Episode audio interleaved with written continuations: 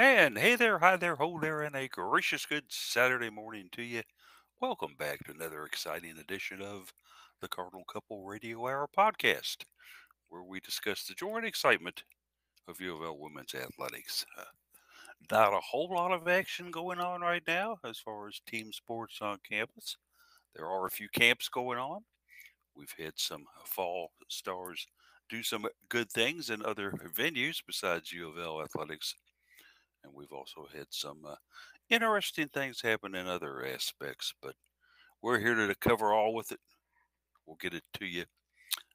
Let's go ahead and introduce our crew today. Case is not with us, uh, having obligations that he had to do and would not be available for Saturday. But we do have a cast of four in here with me, Polly, and we have Jeff, also Jared, and Daryl on board to do the discussing. So let's uh, let's go ahead and start it out with Daryl. How how has your week been so far? What's going on with you, girl? Pretty good. Glad the temperatures are out of the hundred range. but uh got myself a tee time this afternoon and just looking forward to being off from the Bats.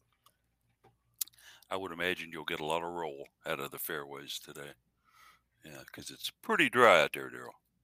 I'll keep that in mind. Yeah, so uh, you know, keep it down the middle, keep it out of the deep stuff. Uh, Iroquois again for you. Um, actually going over the bridge, um, Valley View. Uh, it's one of these things. I have like a golf card that you have like pretty nice golf courses on there, like nine of them, and this is one on the list. And uh, yeah, so gonna head over there and have some dinner this evening. Back in the days when I played, I never did play Valley View, but I've heard it's a really tough course. So yeah, I liked it last time we went, so I'm looking forward to. Have some fun with it. Keep it out of the deep stuff. That's all I can tell you. Jared was actually golfing the other night, but it wasn't the type of regular golf that we all know. He was out there practicing his putting game. And a putt putt, Jared. So I understand you broke the course record out there or something. Not even close. I don't think. A few holes in ones here and there, but that, uh, we'll call that luck. But yeah, it's been a nice break from a lot of photography stuff. You know, last Saturday we talked about I was going to zoo, and then kind of last minute we were offered some free tickets to the Bats game the same day. Got to see them walk it off in the tenth. You know, took some time, went and saw a movie. Tried out a, a local restaurant Katie and I hadn't been to during the week. Went out to a little mini golf there at uh, out in Fern Creek, the one that you mentioned you had helped construct back in '74. So it's been a nice. Uh, I don't want to really call it vacation in terms of evenings and weekend work, but yeah, t- just kind of taking more like personal time to relax and focus on mental health.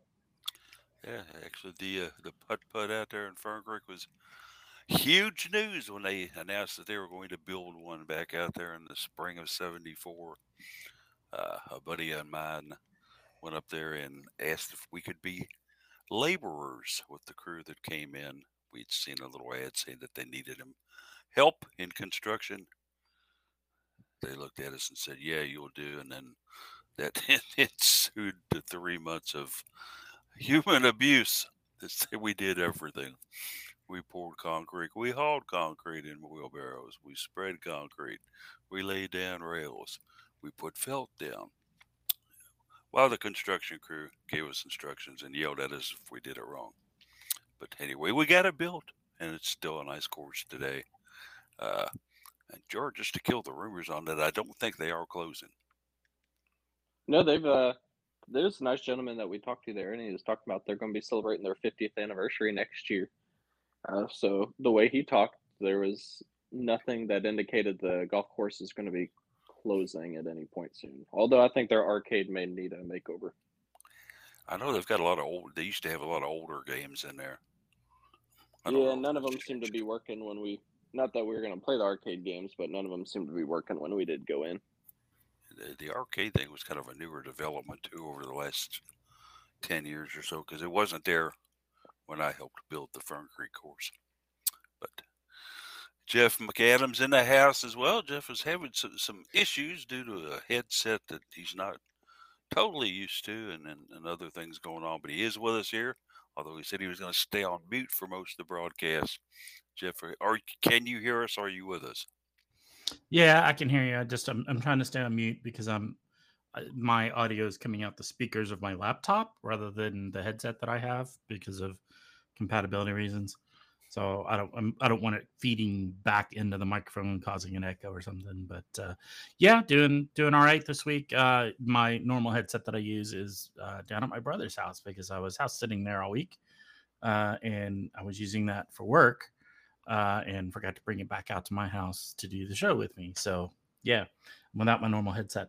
Uh, yeah. Other than that, it was a good week uh, at work. Um, it was uh, nice to reminisce about that put, put, the three putt putt courses oh so many times in my childhood. So that was a lot of fun. Thanks, thanks for bringing that up, Jared. I appreciate it. So yeah, Also, fed had found out and, and had heard this, but the daughter of the man who authorized the course to be built and, and basically contracted everybody to come in is still the uh, the operating manager owner up there after all these years. Uh, very cool. Wow. Back when I was there, uh, her husband was the one who was actually doing that, but uh, things didn't work out so well between those two, and he kind of uh, left the marriage and left the city, and she took it over. And if I understand, she's run it ever since. Uh, my putting days and, and are pretty much over. I don't get up there and again, but I know Jared, has thrown out a challenge to the Cardinal Couple crew. Yeah, I think it'd be a nice little Cardinal Couple outing to all of us hit up there and play sometime. To see who's the best putter, and, I, and I'm going to recommend that we actually start the afternoon earlier at Check's and everybody drink until they cannot walk. and then we'll have cabs take us over. That's going to make it a true challenge right there. they say you drive for show and putt for dough. And if there's any, there you go. Uh, We'll have to keep Jeff out of the water hazards, I'm sure. Jared You're ready to cool off. I'm two telling you. ends up driving on the putting green. Jared, Jared brings a Cushman golf cart. Hey, everybody, hop on. We're going to hole four. I'm always too worried I'm gonna hit one little hard and it goes rolling out onto Bardstown Road. That, Just that, yell four. That'd be a heck of a putt. Although uh, I did work in the clubhouse up there for about a year, and one night a couple of fellas who were obviously under the influence of, of grain spirits came in, and one guy tried to tee off with his putter and try to knock one across Bardstown Road.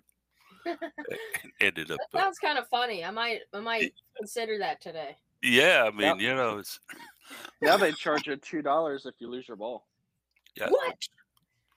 I, I guess yeah, it uh, keeps people from purposely trying to hit them over there across Bardstown Road and Ah, whatnot. is it still the four four colored ball system there? Yeah, you got the red and yellow and the then the green and blue. Okay, that's Uh, the so way. if Yeah, you they're blue, hit a hole right, in one Fred? when the oh no, I did uh, green while my buddy Jason did red and then Katie did yellow, so none of us did blue. But then you Yeah. hit your hole in one and they trade you out for an orange ball, so you can't win multiple prizes. That's right. They do do that, uh, and we did that back back in the day when I was up in the clubhouse up there. Uh, so so if you get multiple hole in ones, you cannot be rewarded. you get you can one. only You're so only- if you hit a hole in one, uh, in your I guess your first round on that course, they give you a little. It's like a scratch off ticket. Uh, Mhm. It's almost like you're playing a lottery scratch off, and if you get three or whatever, you can win like a free game or discounted game or drink or snack or all sorts of different stuff. It, it's kind of neat. Is It's this a good to way keep, to. this It's a good keep, incentive. this is to keep the professionals off the course or something? I guess there's a, a few holes that are fairly easy to get a hole in one, or if you get a lucky bounce. So I guess they don't want people to get six or seven hole in ones or lie about it because they don't really monitor all that closely and keep you from cashing in a bunch of free games. the way that we Hmm. used to do it back in the day was that we would make an announcement over the intercom that the next person to get a hole in one with a blue colored ball or a yellow colored ball gets a three games pass to play the course next time. And it was Now you're hilarious just making stuff up, Polly. It was uh, hilarious to watch some of these people run up there after getting a hole in one with, let's say, the blue ball. Uh, ladies who were obviously had seen better days weight wise, charging across a putt putt course like a mad rhino to claim a free game pass. People And, uh, love free stuff. Oh, absolutely. So people getting into fisticuffs outside the booth because they were claimed they had got there first, and the other one claimed that they had got there first. So it was, yeah, it was. I'm glad they've changed the system up a little bit. Yeah, this guy was uh, a little bit nicer, uh, where if multiple people had kind of come up in the same time, same color ball, he's letting it go. Because I got up there right at the same time as a little girl, and I wasn't going to go and knock her over so I could cash in for a free game, which Oh, which would have been funny though. But he was like, "No, Uh. I'm going to go on and give both of y'all your your tickets." I did that a few times too. Jared body slams a seven year old to get a free game. That would, would work, wouldn't it? Yeah. It sounds like people at the Bats game when they get a foul ball or one of those um, squishy balls, you know, when they throw those out to the fans. Oh yeah, People have they no start fighting over it. anything for free. We are a, co- a community, I think, that does like to receive free stuff, indeed. But we got some uh, free scheduling and Twitter information we can give you today. We're not going to charge you for that. You don't even have to rush across the room to get it. Jared Anderson is going to provide us with that scheduling and Twitter info right now. So take it away, big guy. Yeah, I've been studying the schedule all week just to get it memorized. Uh, for for this week's schedule, we have a bunch of nothing, so that was an easy one to memorize. If only school had been the same way for me. Uh, but moving on to Twitter, we've got uh, Case who's out, and he tweets out his best case scenario. There's no e in the word best for that. I think it's a character limit issue on Twitter. Uh, Daryl, who is with us again, is Daryl Faust four, and that's the number four. You're not spelling out four for that Twitter account. Jeff, who's going to be fairly quiet for us today, is Jeff McAdams four. four no, it's sorry, it's at Jeff McAdams, and then his other one is at Card Couple Radio. Uh, so slightly different than Polly's, which is Cardinal Couple. I always got to make sure I clarify the difference when I'm explaining that to players' parents throughout the season, so they know which is which. And then I tweet out as at Mr. Anderson Jared. Uh, so not much happening with most of our Twitter accounts right now either, but those will really start getting active again here in about the mo- a month or so. I'm thinking about changing the end of mine to F O R E. Ooh, Daryl- Daryl's gonna become a golfer. Four! Is that an indication of how your game is lately? Or I mean, just, Actually, no, I've been beating the boys. There you go. Well, if you can keep it down the middle and you putt well, you're doing good, right? Yep, as long as it's less than eight, I'm happy. On a par three, that would be, you know, not not too bad, right? Hmm. yeah, I stopped counting after eight. Yeah, After eight, you just pick it up. It's Yep. Or as we used to say, uh, if you hit one too deep in the woods, uh, a buddy of mine used to call that a Fido ball. And I said, why? Because you have to send the dogs after it. He said, no, it's a Fido ball. Forget it. Drive on. Nice. You can substitute another F word in there if you want instead of forget it, but uh, which he did. I like that better. Yeah, that's uh he says, Fido ball. Okay, let's go. Throw one out next to mine. Okay, that'll work. I'll have to use that. Yeah, I'm sure you'll get some looks at first, but once it's you know explain it, everybody will be into it. Probably it'll get reused a lot, Daryl.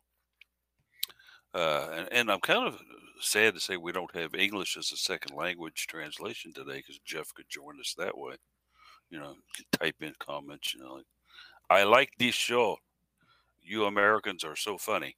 Or I can like take, I can still type in comments, but I, I'm just trying to keep the audio quality as good as possible here. So Jeff with his hands full, keeping us clear and distinct audio wise, but that'll work. But uh, let's go ahead and get into the meat and bones of the show here. We'll kind of start out with a, an article that uh, Daryl wrote on Friday about women in sports. Certainly, since we are a website and a podcast that concentrates on Louisville women in sports at the University of Louisville, I think it's a very apropos and very, very cognizant article for us to take off talking about today on this. Uh, you know, Daryl, there there's been for a long time a kind of a glass ceiling for women's sports, except for maybe basketball, in my opinion. Okay.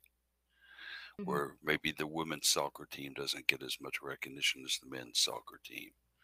Where field hockey probably doesn't get as much recognition as something that the guys are doing in the fall. Uh, is it changing? Is it turning around any? Are we seeing more? I think so. I think you still have your people out there who are like, "Oh, people just don't care about women's sports," and and saying comments like that um, kind of creates that glass ceiling and and stops those conversations and and it just it really bothers me when they say that because it doesn't have to be that way. Um, like I posted in there that I've got my my boyfriend who's wearing his WNBA jerseys and he even is telling his friends like I think I have more uh, WNBA jerseys now than than NBA jerseys, and opens those conversations to to talk about women's sports and what those women are doing in their respective leagues and uh, teams. And I had another conversation with a friend of mine after posting something on Instagram um, about the Brittney Griner situation, just because it seems like her being captured in a foreign country is and, and in my opinion, a terrible reason, is not getting the attention and the concern that it would if it was LeBron James or, or Tom Brady being stuck over there. So we still have a long ways to go, but we're, we're moving forward for a few reasons. I think that the way we look at women, uh, the way we look at women athletes and what they do on the court is improving. For example, um, I talked about Dana Evans and Emily Engstler. Like these two women could not be any more different, but they share a lot of similarities. For example, uh, just we we always talked about the way Dana Evans presents herself on the court. She's glammed out. She's got the the prettiest new hair this week or her eyelashes and her nails are done and she's very feminine on the court but uh it, when you look at her but the way she plays is is hard is hardcore and she's very competitive and she gives it all she she's got and these are uh, characteristics that some people will say that aren't um, feminine and it just depends on how you look at it. And then you have emily engstler who's kind of masculine in the way she looks and uh, the way she plays the game is just a little different um, but it's not bad. Um, then you have your your heterosexual women or your homosexual women and it's just all these different facets that you can look at and it's just everybody's different and women are no less different than um, men performing on the field. We, we we're competitive. We are um, a team player. We are um, can be masculine but can be feminine. It's just the way society defines those two words and what they think women should fit in a mold. And it's just, we have people that are breaking those molds and we just got to keep improving on it every year. And like I said about Brittney Griner, we just need to pay attention to her as much as we would uh, Tom Brady if they were captured in another country. So I just think that it just means a lot to me that you all dedicate this entire site and a lot of your um, your time to covering women because it's not it's not there for everybody. And uh, u of l is very special in that way. I'm sure a lot of programs out there don't get the attention they don't, they don't have a weekly show that you dedicate to just the women topics. Uh, they don't have a, a daily post that covers every single female sport. And we're trying here in louisville to get that um, that attention and that dedication up as a fan base. And i think it is it is getting there. Women's basketball is obviously leading that charge because of how successful they are. Um, and Jeff Walz has talked about it before that he prefers the women's side of the game and i think there's a few reasons for that. Uh, one being that he gets to spend time with women for four years. They you, typically these girls come into the program and they stay all four years because they don't have the option to go play professionally after one season. and that means a lot to a coach. And it's just a, it's totally different. The men's side of the game, they've they've obviously been playing for decades longer than women, and women are still shattering the ceilings and breaking new records. And you know, there's the conversation of trans women um, pr- competing against um, biologically born women. So it's just all kinds of uh, realms that we can discuss about advancing women in in the sports. And in turn the, yeah, the aspect of the nil it's been with us now i think a year maybe. How much has that changed thing and i'll just open this up to everybody here on the broadcast uh, what has the nil done as far as turning things around for college athletics well and, uh, go ahead. i want to talk about that as well because I didn't really get into it on the on the um, post because there's I just have so many thoughts on it. But Jared has mentioned it before. I can't remember the girl's name, but she's a gymnast in LSU who has what the most. Um, oh, uh, Livvy. Like, should she have the most followers or the biggest deals, something like that? I forget. She's somewhere up there, and I at this point I can't remember either. And I know for women's basketball, we we've obviously seen uh, Hailey Van Lith and uh, mm-hmm. Paige Bueckers, and then you've got the who just transferred to Miami. You got the Cavinder twins. Uh, yeah. So I think we'll actually see them in uh, in person when they come to the Yum Center this year. But yeah, there's a lot of women's athletes that are being able to actually make something of this NIL deal, which is fantastic. So I want to say about that is it's it's sad, but I feel like a, the majority of the reason that they have so many followers is because of the way they look. They fit those molds of what is attractive, and for some terrible reason, there are people that'll only follow these women because of their attractiveness. They deem them to be enjoyable to look at.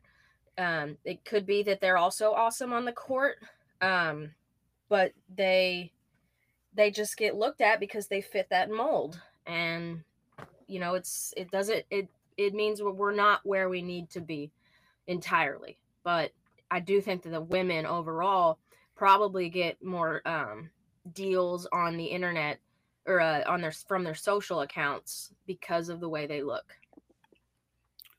and also a very good point that you made up or not made up but but put out there daryl that i want to kind of emphasize as well. W- women athlete athletes are dedicating just as many hours and years of their lives to perfect and improve upon their sport, to make that cardinal bird mean something when they go out there into competitive competition against, a, uh, let's say, a, a school from the, the, Big Ten or an in-state rival or something like that. Uh, you know, it's to me very, very encouraging to see these girls get credit for what they are doing because when we talk about how long so and so is trained for football or so and so is trained for men's basketball, hey, let me guarantee you, players like Marissa Russell or let's go to Taylor Roby or any of the others that we have out there on the women's side are working just as hard and just as long and just as dedicated toward their craft as well. And another thing is, is women like just the the daily okay it might not be a daily struggle but they have to consider the the option of they could possibly get pregnant if they get pregnant a lot of this could stop for them if men get somebody pregnant that's not going to affect their ability to perform so women have to put an extra effort to keep that from happening if they want to keep playing and i'm not sure a lot of people really think of that uh, an aspect that I had uh, considered a little bit, but didn't really think about it, bringing it into this combination. But yeah, that is amazing. One of the major differences right there too.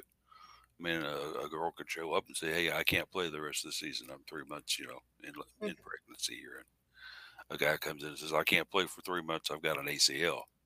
Yeah. Okay, well, we can get that healed. We can get you on a training path. We can get you back to where you might be able to come back faster on a woman's case, no, I don't think so. The only other option is me, of course, having that aborted from her body, which is now a subject of another debate here in the United States and something I'm not going to get into at all. The thing is that uh, what I was trying to get across in the main point is women work just as hard as men in their practice and their preparation for games. Uh, and they do it for considerably less audience than the guys get. And that's a sad tra- travesty.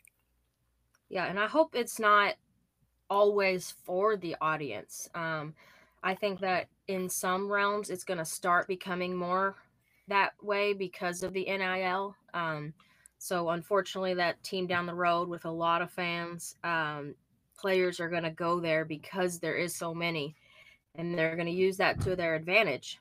But I think that the the whole idea of sports in America is to build certain characteristics in in our society, um, teamwork, um, trying your best. If you fall down, get back up. All these certain little characteristics. That's why we play the game. Yes, we like winning, um, beating the other team. We like when our record shows that we're undefeated. But there are um, more less obvious reasons that we play.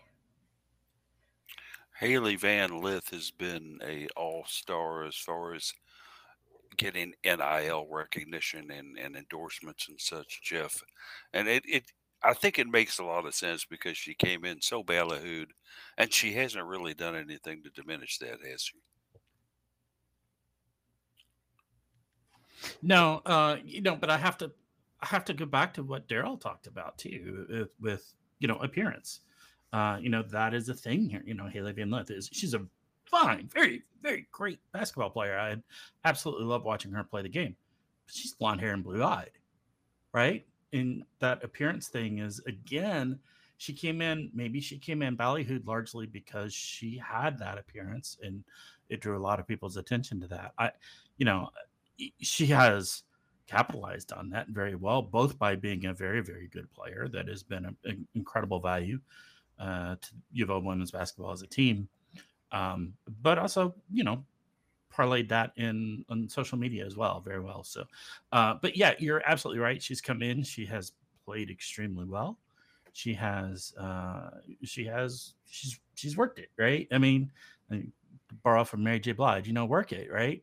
and she's worked it in in the social media. She's worked on the court. She's worked in the practice gym. Um, full credit to her, and and you know, go get it. You know, I wish her the best in in all those different aspects. And don't forget, she was endorsed by a world famous man. Uh, yeah. Kobe Bryant posting about Hailey Van Lith got her so many more followers and I, have actually looked at the posts before from him um, in the comment section of of people saying who is this girl and blah blah blah and you know she's cute and stuff like that so she picked up a whole lot of followers because she was um, showcased by a man. Well that, that being the case that being said no what makes jared what in your opinion what made her decide to come to louisville? We're not exactly the largest market and out there for college basketball. We're not the biggest major city that has a college basketball for women's team in it. Why Louisville? Um, I think it's always a question you have to ask, not with just Hailey, but every player ever, because for each player it's going to be different. for Hailey, it may have been just seeing a team that isn't known uh, as much yet like UConn, Tennessee, South Carolina, where they've all pretty well established themselves, but you have another team that's almost sneakily good uh, and can really go far and, and make noise in the tournament, which we've seen year after year. And to be a part of the program that also just helps build such a positive atmosphere and environment and uh, will help prepare you for the professional level once you do graduate, which we've seen plenty of U of L players go pro and play in the WNBA or go somewhere and perform internationally. Uh, and I think that's probably where we see a lot of it with Hailey's commitment here. I think, Daryl, I can also tell you this that to be in the KFC Yum Center, let's say on a Sunday afternoon or a Thursday night, with 10,000 screaming, crazy fans, the entire light show, the entire production, the players themselves is. I've seen it cause deer in the headlight looks in opposing players more than once when they see this crowd break out and they see the introductions and they see the people going absolutely bonkers over the Cardinal women's basketball players. I think that's got a lot to do in probably recruiting as well. Oh yeah, and I remember her saying something of the like of why she did pick Louisville, just like the community or um, the players that were already there. So you got to think of who was hosting her when she visited campus um, back in, let's say, 2018, 2019, I want to say. Um, so you know all of that, and and don't forget, Paul, the people that are in the press room, the people that are standing outside and, and waiting to ask her questions. I mean, you're one of them. Uh, people get in lines to to ask these girls questions and, and put them on their sites. And so that means a lot um, when it comes to, I mean, I don't think like back in the day that they realized that NIL would be in their future, but just the exposure itself. And like you said, the, the 10,000 people in the stands really helps motivate them to put that jersey on to to play well and and get that team to a final four and possibly a championship so i i really think that i i can't tell you all enough that i think that jared on the sideline getting these picks or or jeff leading the cards chant in the stands is is a huge reason they pick u of l it really is i'll never forget the first time that i met her it was at a home game and she was not here yet, but it was visiting. Sony was there with me, and I, I, just said, "Let's go over there and see if we can get our picture taken with her and her dad, Sonia." and uh, so we walked over, and I, I, think Jared took the picture, if I remember correctly. And uh, we're all four standing there, and her dad was kind of like, "And you all are." I said, "Well, I'm Paul, and this is Sonny. We're with the Cardinal Couple." And his eyes immediately kind of lit up because that's a great website. I look at that once or twice a week. Awesome. And that right there kind of said to me, bang, wow, we are making a difference. We've got somebody in the state of Washington reading us now. How about that? Yeah. but yes, that's awesome. They were so, they were, yeah, it was just so great just in the fact that uh, she was just like, yeah, it's a great website. I really love this place. Yeah, and, and the, the pictures, the... Jared, the the pictures yeah. uh, I mentioned it that the the parents that don't get to come to every home game, they're looking for that content of their kids playing and the girls or the the athletes themselves want stuff to post on their socials so i'm sure you you've got parents following you and future recruits following you just looking to get those uh, memories oh yeah i've had parents on numerous occasions reach out to me via social media and just thank me for the pictures and that many of them have used them in different like graduation cards and books Aww. and and everything else just because sometimes that's the only pictures they ever get because you don't yep. get a lot of coverage at these women's sports and i've talked with uh, you know we, we, talk about you know the representation matters that phrase you know uh, gets used a lot and it's and it is absolutely true and this is what we're all talking about some of the coverage gets people out there that becomes representation that becomes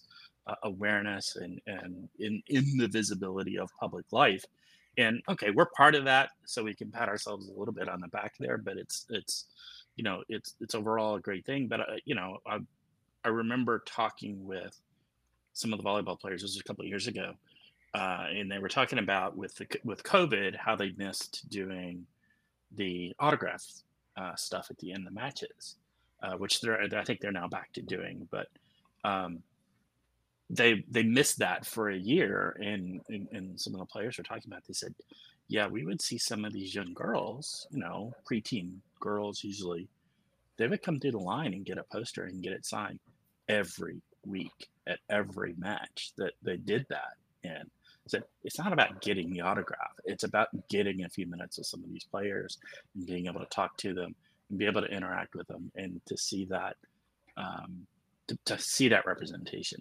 um, so it, it, yeah, Daryl, you talked about, you know, we do this and we're trying to improve the sport and we're trying to improve this, but it ultimately is all about improving our society as well. And and I, I don't want to miss that aspect of this. I think that's really important. It's a very and good women and these girls can see themselves um, being that in their future.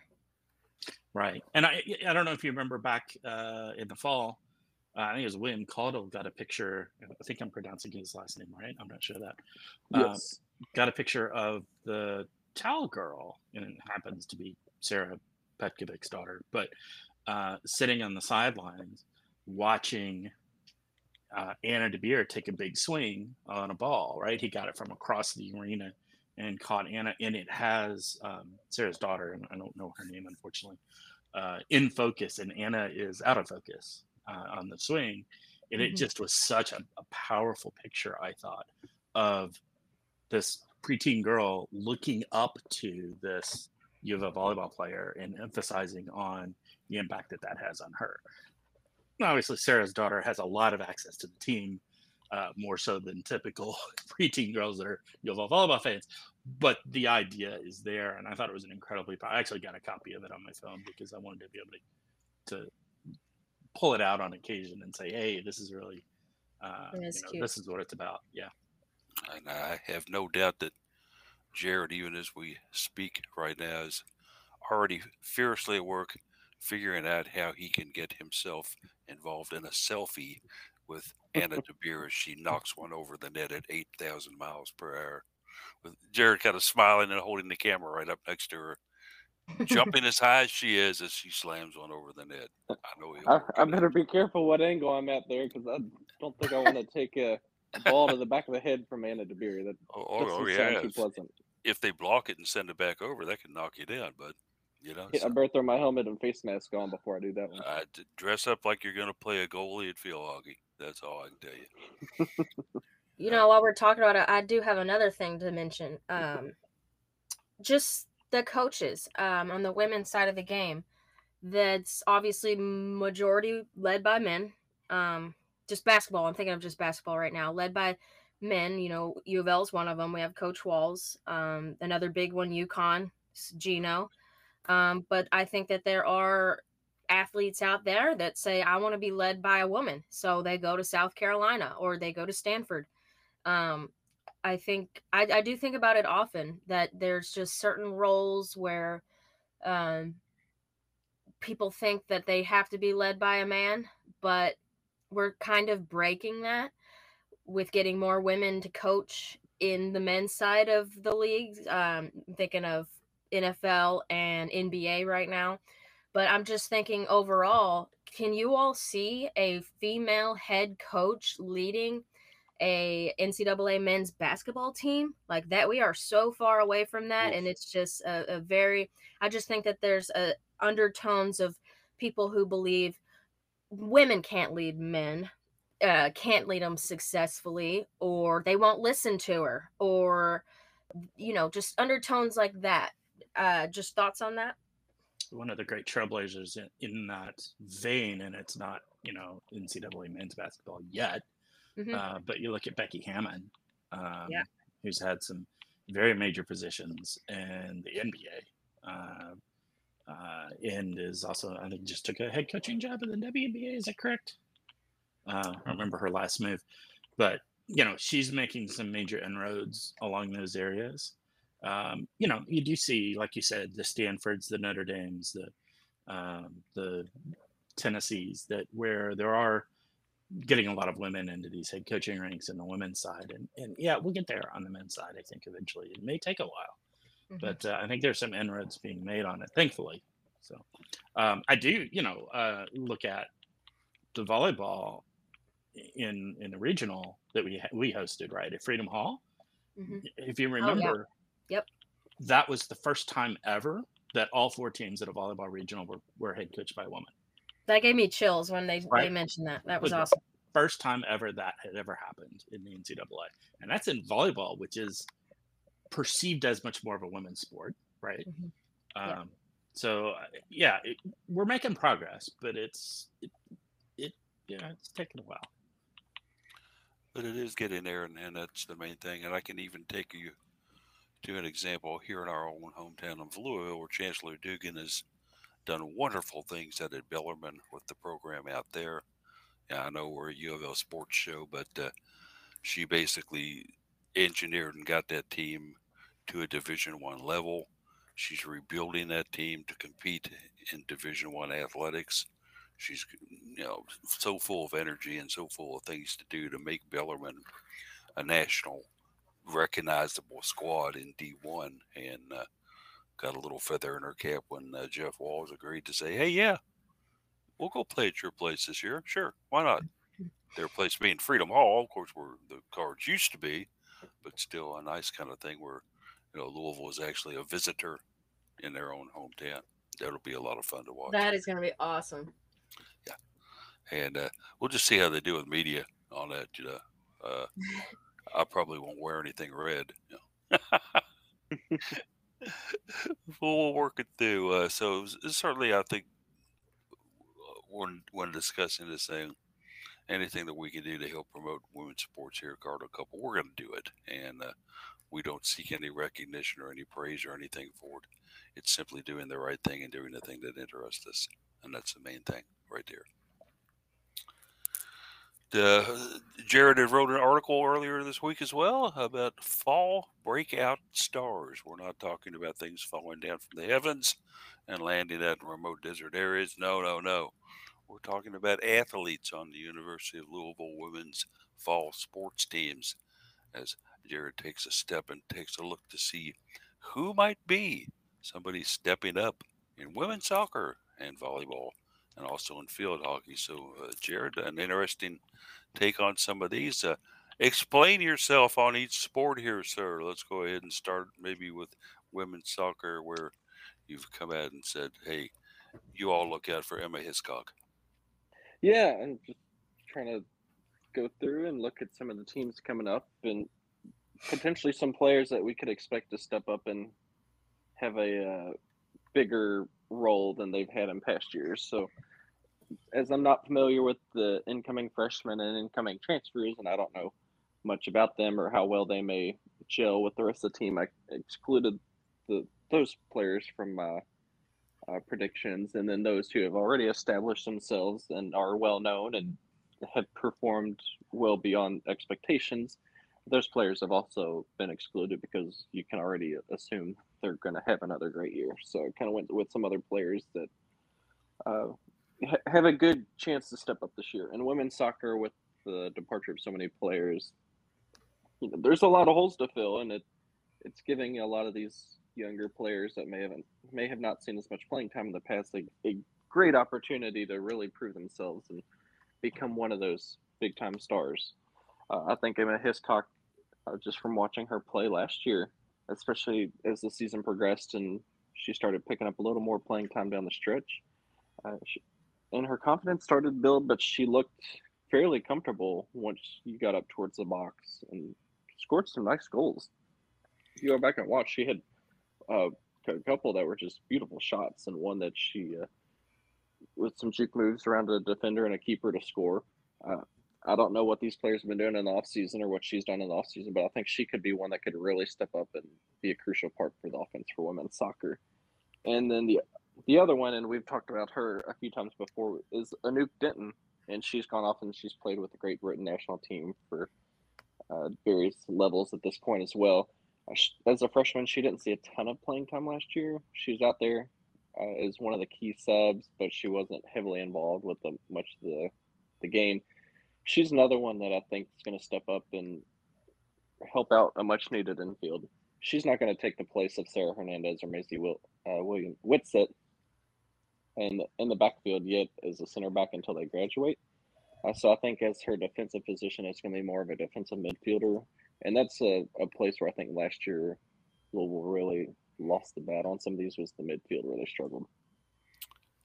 We'll take a look at volleyball, and I'm going to kind of change the format here a little bit. And uh, Jared has mentioned that there in his article that Amaya Tillman is going to have a, a, he expects her to have a big impact on the front line this year. But let's go to Jeff and Daryl on this. And are you in with Jared on this, Jeff, or is, uh, are you seeing maybe an, an impact player being someone else? I, I, mean, predicting that Amaya Tillman is going to have an impact in the front line is not going out on much of a limb. So it, it was hard to actually pick for volleyball because so many players were already just well established Right. and good that it, Right. it's hard to be like, well, he may have not been in the spotlight as much, but is still going to be an excellent star. Yeah, and we basically have two positions where there's a real opening for that uh, in in the setter role uh, and and in the the other middle blocking position. Other than Amaya, Amaya has clearly got that one middle blocker role locked up. So, um, as as I think you correctly pointed out, there's a bit of a position battle available for the other middle blocker. Uh, you mentioned Cara Cresse. Uh, and six five, six six, however tall she is, very very tall is all I can say, having stood next to her. Um, the other opportunity there is for Phekran Kong, um, who looked very good in the spring. She's a little shorter. Uh, she's definitely athletic. She can jump well. Uh, maybe slightly better quality player, but doesn't have the height. Uh, quite quite so much of the height. She's not. She's six two, so she's not exactly short either.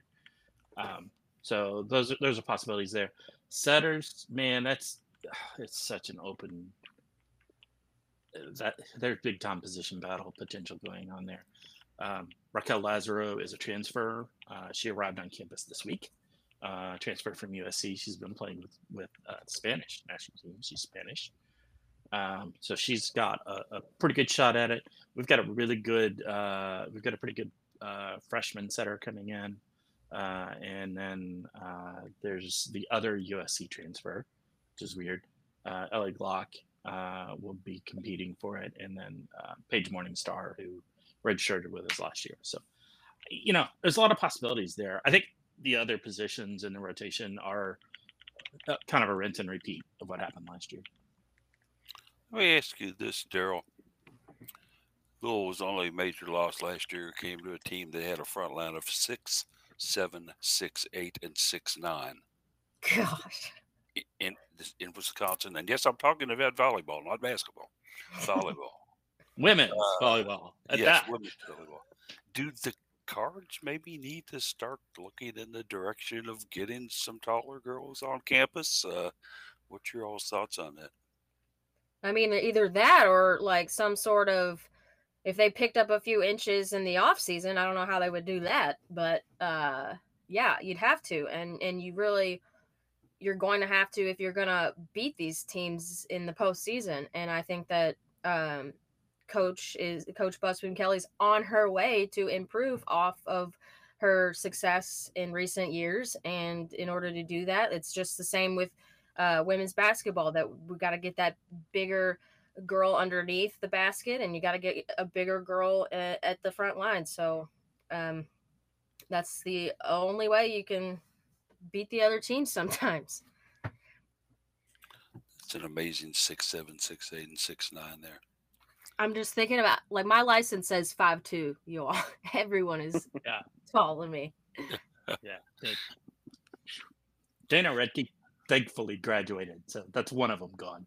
oh good good to hear Oh, gee, they're only down to two over six, seven. Right. Ah, golly. And the six and one nine of them one- was a true freshman last year. yeah, that six nine player was that Oh, outside yeah. header was a true freshman. That's right. Yeah. It's like, oh, she's just gonna get stronger yeah. and more experienced and better. Yep We'll go to field hockey, a fall sport where the cards, uh, I think, are another top four team like volleyball is coming back in the season. Uh, maybe a few more departures from this field hockey roster than the other two sports we previously mentioned. But uh, J- Jared came up with a player that I hadn't really considered all that much. She had been kind of out with an ACL injury, but Maddie Tabor. Uh, defend yourself on this one, Jared. Yeah, I thought Maddie looked good pre ACL tear, which at this point I think's been almost two full years ago. Uh, so plenty of time to recover. I know it it takes a long time to recover from an ACL, and a lot of times you never fully do. But she had a really strong showing off the bench last year, and even earned uh, starting role in a few matches. But I think she's going to be a, a key factor with that offense. She was constantly hanging around the goal and getting a good touch, good look last season, and I think another year to really strengthen the muscles around that leg and uh, kind of hit some of those workout plans and recovery plans. Just it's just going to make her that much more agile and build up some strength down there. So I think she's going to be a good key component of that offense, which honestly will probably be led by Katie Schneider again. I'm assuming Katie's returning uh, because she led the team in scoring last year, and she's just a beast down low. But it was hard to, you know, have to skip past Katie Schneider, but I think she had established herself too much already to put her as a breakout star for this year. Always have a good wingman. Always a good thing. Uh, kind of looking at some other things as, as we're gosh, we're getting close to noon here already.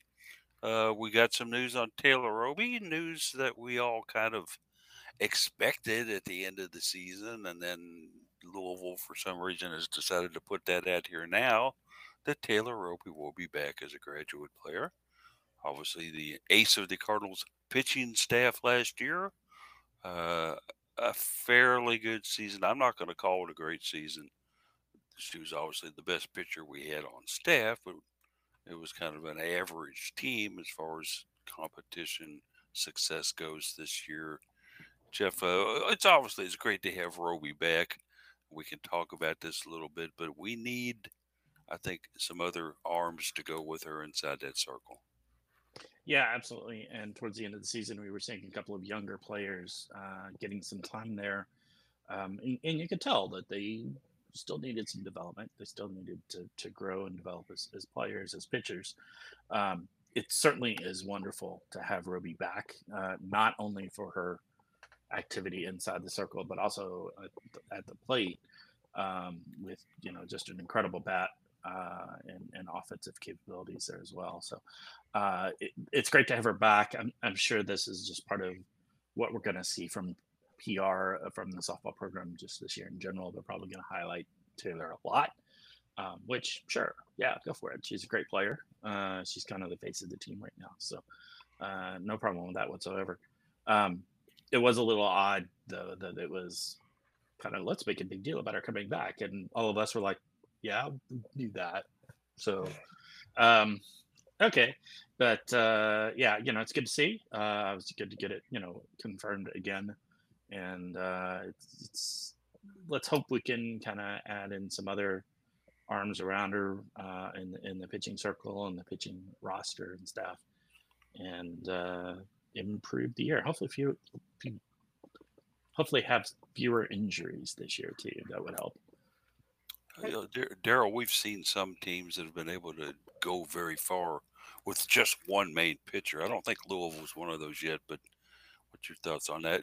How, how many pitchers does Holly Aprile need in her, you know, her, her, her marble sack here to come out and have a great season? Well, a couple things about softball. Um, it's weird because I had like this ESP thing going on. Like I was thinking about Taylor Roby the day before she announced that she was coming back. I was just thinking, um, what a a beast she was. Maybe it's because I think she's um, been working at the bats a little bit this summer, and I noticed her because she was launching those balls into the stands, and I st- I literally stood up. I said, "Who is that?" And I asked the guy next to me. Uh, he said, um, uh, "Well, I think she does play at U of L." Yada yada. I said, "That's Taylor Roby," and uh, I had to get a camera to zoom in to confirm. Um, but uh, I was thinking about Taylor before that announcement came back, and I think she brings not only the the pitching and her hitting back to this team, but she's in a leadership position. She she will bring a, uh, some stability to a team that um, did struggle last year, and she's a local, so she she gets it and um, wants to exercise that last year option and I'm really excited for that. If, like you said, bringing in new pitchers, and even if she does spend time more time on the on the bench when she gets relieved, eh, I mean, I'm sure that's a good thing because I'm sure she's carried a lot of weight for this team in recent years, and she will bring that leadership to uh, a team that needs to improve. Um, another thing was I had a, a, Facebook memory pop up saying that we announced Holly Aprile four years ago. So now we're in, uh, you know, the the meat and bones of Holly's coaching career, and I'm sure that she would love to give Taylor a little more break, uh, a few more breaks to to focus on hitting more and or um, not have to start in the circle two out of three games in a series. So um, I'm sure all around that is the goal, and um, hopefully it works out better. I'm I'm really looking forward to uh, next season. Got a long time though. Let's not forget about that bat she had as well, because she could smack it away. Can't. She hits bombs. And so, uh, uh, we'll, we'll hopefully see a good season out of her and, and have a great season and a healthy one. And a healthy one, yes, absolutely. More than anything, a healthy one. Yeah. Where there aren't the shoulder problems, where there aren't you know anything going on with her having to rest the arm because of overwork or stuff. Uh, uh, the last thing I think we'll get in today is a little bit is about the, the going back to women's basketball. We found out that Merissah Russell can play and play quite well. Who knew? Uh, as a Canadian, more or less. Uh, we, we knew that she had made a Canadian team. We knew that, uh, that she was going to be a bit of a factor in there. Anytime you play on the same team with Aaliyah Edwards of, of UConn, you're obviously going to take a step back, maybe. That's a pretty good ball player up there in the G- Gino's realm. But hey, Merissah didn't embarrass herself at all, did she, Jared? No, she uh, held her own extremely well and performed well. And I think we all knew that Merissah Russell had quite a bit of talent. We just haven't gotten to see much of her on the court with playing time at U of L. Uh, and I think it's going to be a tricky situation for her this coming season. Is she is a great player, great guard, uh, but she's kind of stuck in a weird position where she's playing behind several other key players, such as Hailey Van Lith and Mykasa Robinson. We were seeing where uh, Peyton Verhulst, where they were kind of treating her as like a guard forward combo, anyways, was playing a lot. Uh, Norika Konno was getting a lot of playing time in there before her.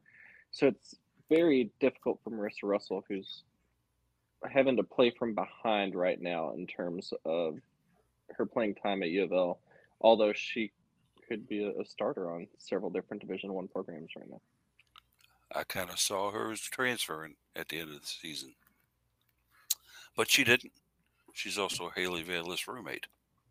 I was going to say, I love how big of fans these girls are of each other because yeah. you've got Hailey sharing uh, Merissah's content to her hundreds of thousands of followers. Um, and then Dana Evans is doing it too. Dana Evans graduated years ago, and yet she's still sharing the content. And, and Coach Walz is also really good about making sure these girls feel um, the support even in in the off season does she inch her way up there a little bit, Daryl? I mean, she maybe now first off the bench or second off the bench instead of uh, being relegated to final minutes and blowouts?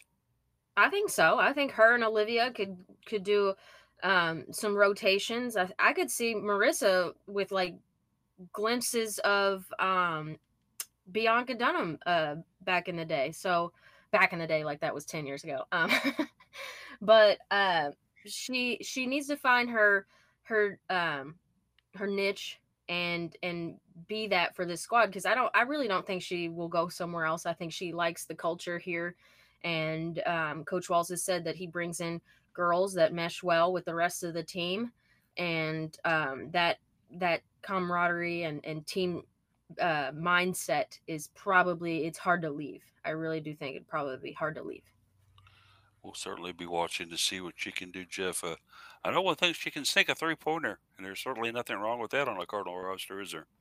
Yeah, and it's pretty nice to have uh, somebody who's got some height that then can go after, you know, the, beyond the three point arc and cause some troubles in that scout uh, scouting report. So someone who uh can walk our attack Yorkies, right? Yeah, yeah, absolutely. Uh, but yeah, I mean, it causes problems for the team when you have somebody that you can't. That's you know got the height that you have to be able to guard them carefully um, in, inside, but then they can also step out and you can't lag off of them. You have to stay up close on them and the outside because they're gonna, you know, they're just gonna hoist one up on you. So that's that becomes a challenge for the opposing team. So it's great to see it. really, like, you know, like they said, change the scouting report.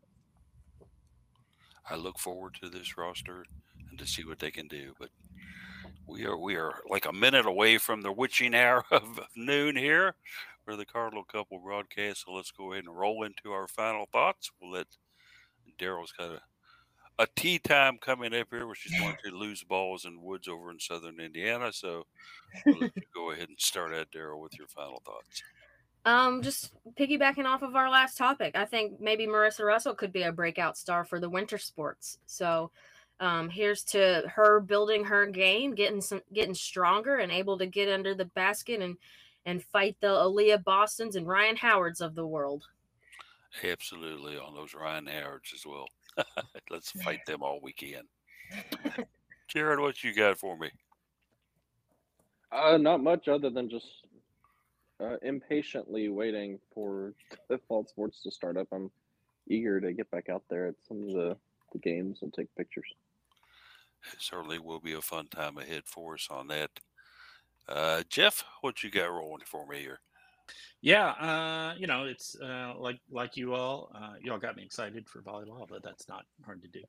Uh, and but you know, trying to to tide tide it over until then with uh, NWSL and WNBA. Uh, Racing had a good game last night uh, between them between Racing Louisville and uh, San Diego, the San Diego Waves. I think that's what their name is. Like they had like 97 shots on goal or something, and but nothing went in. and ended up zero zero draw, but uh, it was a, it was an interesting game. So uh, you know, a lot of fun to watch there. Indeed was. And uh, uh, my final thoughts, uh, another shout out to somebody we've talked about in past weeks. That would be our own Gabriela Leon, the pole vaulting specialist for the University of Louisville track and field team. She's moved on to Sunday events, pole vault finals. So keep jumping, Gabby Leon. I love the way that you do it. And you're certainly bringing the university a lot of recognition for what you're doing. So, uh, plant that pole and soar, girl. That's all we can tell you. Uh, that will kind of round it up here for today's show. I want to thank everybody for listening. You can listen to the rebroadcast, and I want to just kind of talk about that briefly. We are sorry if anybody experienced any problems with listening to past broadcasts. Uh, we found out that the links that we were providing were incorrect. But the case says it's fixed. So hopefully you'll be able to do that and listen to those. I was wondering why the numbers were kind of low on those. Well, it's because nobody could hear them. That's usually a good reason. But we've got those fixed now. So I certainly appreciate y'all listening. And uh, we'll see you next week unless you know something I don't. Everybody have a great weekend.